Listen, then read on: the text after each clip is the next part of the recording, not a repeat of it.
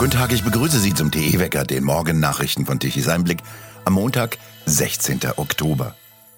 Bei der Wahl in Polen liegt die seit 2015 regierende nationalkonservative Partei PiS von Regierungschef Mateusz Morawiecki laut Nachwahlumfrage mit 36,8 Prozent vorn. Sie verfehlt damit aber die absolute Mehrheit und kann mit 200 der 460 Sitze im Parlament rechnen.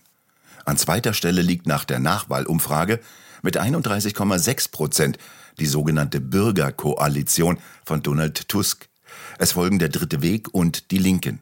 Damit könnten die linken Oppositionsparteien eine Mehrheit bilden. Zeitungen berichten von einer Rekordwahlbeteiligung. Warschau habe noch nie so lange Schlangen vor den Wahllokalen gesehen. Das Endergebnis soll voraussichtlich am Dienstag bekannt gegeben werden. Rund 1200 Palästinenser-Anhänger versammelten sich am Sonntagnachmittag in Berlin auf dem Potsdamer Platz, schwenkten Fahnen und riefen Parolen gegen Israel und attackierten Polizisten. Die angezeigte Versammlung Solidarität mit der Zivilbevölkerung im Gazastreifen am Potsdamer Platz sowie alle Ersatzveranstaltungen wurden von der Versammlungsbehörde bis zum 18.10. verboten, hatte die Polizei Berlin ausdrücklich zuvor erklärt. Die Polizisten setzten Pfefferspray ein, um die Menge zu trennen. Bis zum Abend versuchte sie, die Lage unter Kontrolle zu bekommen. Die EU hat unmittelbar nach den Massakern der Hamas in Israel verkündet, dass sie die Finanzhilfen für den Gazastreifen um 50 Millionen Euro erhöht. Außerdem wolle die EU ihre Anstrengungen verdoppeln, um sicherzustellen, dass diese Unterstützung diejenigen erreicht, die sie benötigen, dies hat die Kommissionspräsidentin von der Leyen auf dem Kurznachrichtendienst X, früher Twitter, auf Arabisch verkündet. Gleichzeitig betonte die deutsche Außenministerin Baerbock, die deutschen Finanzhilfen, die in die Westbank und den Gazastreifen fließen, würden trotz des Hamas-Terrors und der zustimmenden Haltung des palästinensischen Präsidenten Abbas zu dem Massenmord an Zivilisten nicht gestoppt, sondern unvermindert fortgesetzt. Es handelt sich um mindestens 250 Millionen Euro pro Jahr. Als Begründung gilt in beiden Fällen, die Gelder würden nur für humanitäre Zwecke fließen. Der Botschafter Israels in Deutschland, Ron Prosor, wies außerdem in einem Interview der Neuen Zürcher Zeitung darauf hin, dass in der Vergangenheit mit deutschem Geld auch Schulbücher finanziert wurden, die systematisch den Hass auf Juden vermitteln. Mit ihrer Fortsetzung bzw. sogar Steigerung der Zahlungen stehen sowohl Bundesregierung als auch EU gegen eine deutliche Bevölkerungsmehrheit in Deutschland, wie eine neue Umfrage des Instituts Civil zeigt. Auf die Frage, wie bewerten Sie die Forderung von CDU und FDP, Finanzhilfen an palästinensische Organisationen auszusetzen, antworteten 59 Prozent mit eindeutig richtig. Weitere 11,3 Prozent mit eher richtig, unentschieden blieben 10,7 Prozent.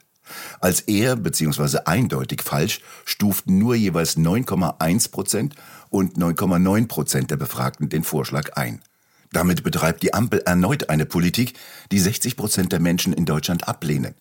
Die EU setzt sich ebenso über die Stimmung in Deutschland hinweg, obwohl ein großer Teil auch der EU-Unterstützungsgelder, die sie in den Gazastreifen überweist, von deutschen Steuerzahlern aufgebracht werden. Nach Angaben von der Leyen aus dem vergangenen Jahr sind die EU und ihre Mitgliedstaaten mit einem Beitrag von rund 600 Millionen Euro pro Jahr der größte Geldgeber der Palästinenser. Allein aus dem EU-Haushalt waren für den Zeitraum 2021 bis 2024 Finanzhilfen in Höhe von 1,18 Milliarden Euro vorgesehen. In Israel wird der Einmarsch der Armee in Gaza erwartet. Mittlerweile ist auch ein zweiter Flugzeugträger der USA unterwegs in das östliche Mittelmeer. Godel Rosenberg, Tichys Einblick-Korrespondent in Tel Aviv. Wie sieht denn die aktuelle Lage bei Ihnen aus? Ja, ich kann an diesem ja, Montagmorgen wenig Positives berichten. Wir befinden uns zu Beginn des zehnten Kriegstages hier in Israel. Raketen fliegen nach wie vor. Ähm, ich muss ab und zu in meinen Bunkerraum Gestern wieder für ja, zweimal zehn Minuten. Raketen fliegen aus Gaza und aus dem Norden. Aber vielleicht sollten wir mal jetzt ähm, ein Zwischenresümee ziehen. Wie schaut denn das aus israelischer Sicht aus? Es geht darum, den Hamas-Terroristen und ihren Unterstützern in Teheran ein deutliches Zeichen zu setzen. Sie können und dürfen nicht ungestraft davonkommen. Bis hierher und nicht weiter. Das ist die Devise, die man im Fernsehen, im Radio von allen Politikern im Moment hört. Sie haben Kinder, Frauen, alt und jung rücksichtslos gemordet, gefoltert, vergewaltigt und verschleppt. Man muss sich das einmal vorstellen. Am 7. Oktober haben Hamas-Terroristen bei einem Open-Air-Konzert im Süden Israels doppelt so viele Menschen ermordet wie die IS-Terroristen 2015 beim Konzert in Bataclan in Paris. Wir erinnern uns ja alle daran. Wie wird denn die Antwort Israels jetzt aussehen? Wenn Israel jetzt, wenn das kann morgen oder erst in einer Woche sein, kein, keiner weiß, wann es losgeht, wenn Israel aber kein deutliches Signal jetzt aussendet, ist Israel und die westliche Zivilisation in Gefahr. Es geht doch hier nicht um ein kleines Land am Ostufer des Mittelmeeres. Wir haben doch die Pro-Hamas-Demonstrationen in Europas Städten gestern gesehen. Allein in London geschätzte 50.000, aber auch in Paris und Berlin. Sie solidarisieren sich mit Kindermördern. Israel muss und wird in Gaza einmarschieren und aufräumen. Doch der Preis wird hoch sein, wird Israel immer entgegengehalten. Zweifellos. Ich meine, äh, die Lage ist doch vergleichbar mit dem Sommer 1940, als äh, Churchill, Winston Churchill, zum Kampf gegen Nazi-Deutschland aufforderte. Hitler war doch im Sommer 40 auch drauf und dran, Europa zu unterwerfen. Europa äh, seine menschenverachtende Ideologie aufzuzwingen. Und nichts anderes wird heute im Nahen Osten versucht, mit Ausstrahlung nach Europa, in die westliche Zivilisation. Israel ist heute nur der Brennpunkt.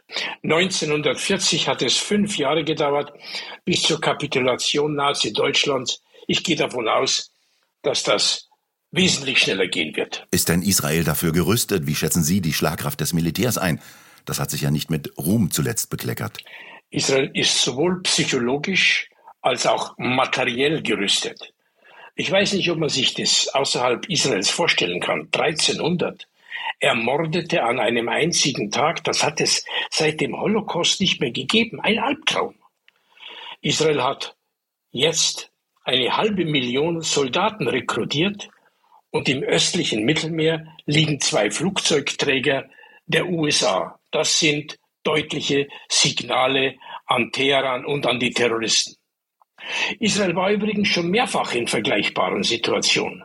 Die aktuelle ist natürlich immer die bedrohlichste. 48, 56, 1967, 1973. Ich nenne nur die bekannten Stichworte Sechstagekrieg und Yom Kippur-Krieg Damals war die Lage auch hoffnungslos.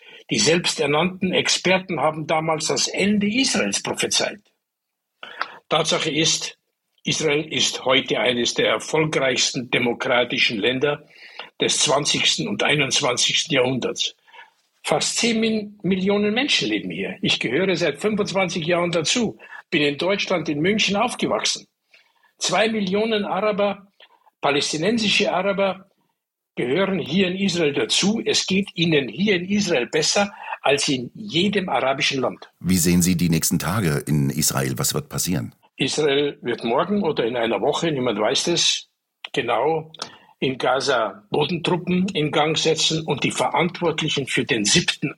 Oktober ausschalten. Es wird einen hohen Preis kosten, aber die Ordnung muss wiederhergestellt werden. Über die Schuld, wer die massiven Fehler in Israel zu verantworten hat, und die wurden gemacht.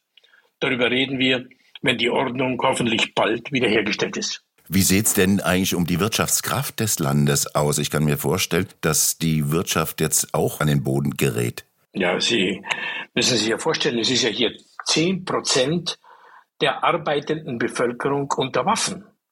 Die Produktion ist so gut wie eingestellt. Es wird nur noch das Notwendigste produziert, also Lebensmittel und alles, was zum Alltag dazugehört. Äh, wenn äh, Sie hier durch die Stadt gehen, äh, ist, sind viele Geschäfte geschlossen, weil die Menschen beim Militär sind, zu den Waffen gerufen worden sind. Das ist äh, zusätzlich ein hoher wirtschaftlicher Preis, den Israel bezahlt. Aber dazu ist Israel bereit. Dazu muss Israel bereit sein. Und ich hoffe, dass äh, dieser Albtraum schnell zu Ende geht. Godel Rosenberg, vielen Dank für diese Informationen aus Israel und passen Sie auf sich auf. Danke und gerne. In Stuttgart müssen Studenten nach Weihnachten nicht mehr in die Universität gehen. Die Leitung der Hochschule habe sich entschlossen, die Gebäude nach Weihnachten zu schließen. In der zweiten und dritten Januarwoche werden keine Vorlesungen in den Hörsälen stattfinden, sondern nur noch Online-Veranstaltungen. Der Grund die Energiekrise. Die Universität will und muss damit Energie und Kosten sparen. Baden-Württemberg gehört zu jenen Ländern, in denen die Grünen besonders eifrig Kraftwerke abschalten. Der grüne Ministerpräsident Kretschmann ließ nach dem Abschalten auch schnell die Kühltürme des Kernkraftwerkes Philipsburg in die Luft springen, um verbrannte Erde zu hinterlassen. Hochdruck von den britischen Inseln bis nach Südosteuropa beeinflusst das Wetter. Im Norden bewölkt mit einigen Regenschauern, aus dem Südwesten kommen weiterhin warme Luftmassen heran. Im Süden wird es einen weitgehend freundlichen Tag mit Sonnenschein geben, nachdem sich Nebelfelder aufgelöst haben. Die Temperaturen bewegen sich um die 10 bis 15 Grad. Nachts wird es schon deutlich kühler, mit Temperaturen meist im unteren einstelligen Bereich. Und nun zum Energiewendewetterbericht von Tichys Einblick. Gestern Mittag um 12 Uhr benötigte Deutschland eine elektrische Leistung von 62 Gigawatt. Davon lieferten die 2,5 Millionen Photovoltaikanlagen gerade noch 18,7 Gigawatt, allerdings nur für kurze Zeit. Mit untergehender Sonne war es das auch schon. Rund 26 Gigawatt lieferten um 12 Uhr mittags die 30.000 Windräder an Land und auf See. Immerhin konnte sich Deutschland gestern Stromexportland mal wieder nennen. Um 14 Uhr mittags wurden 6 Gigawatt an elektrischer Leistung exportiert zum Preis von minus 1,76 Euro. Deutschland musste also 1,76 Euro pro Megawattstunde dazu liefern, damit jemand den Strom abnahm. Wir bedanken uns fürs Zuhören. Schön wäre es, wenn Sie uns weiterempfehlen. Weitere aktuelle Nachrichten lesen Sie regelmäßig auf der Webseite tichiseinblick.de und wir hören uns morgen wieder, wenn Sie mögen.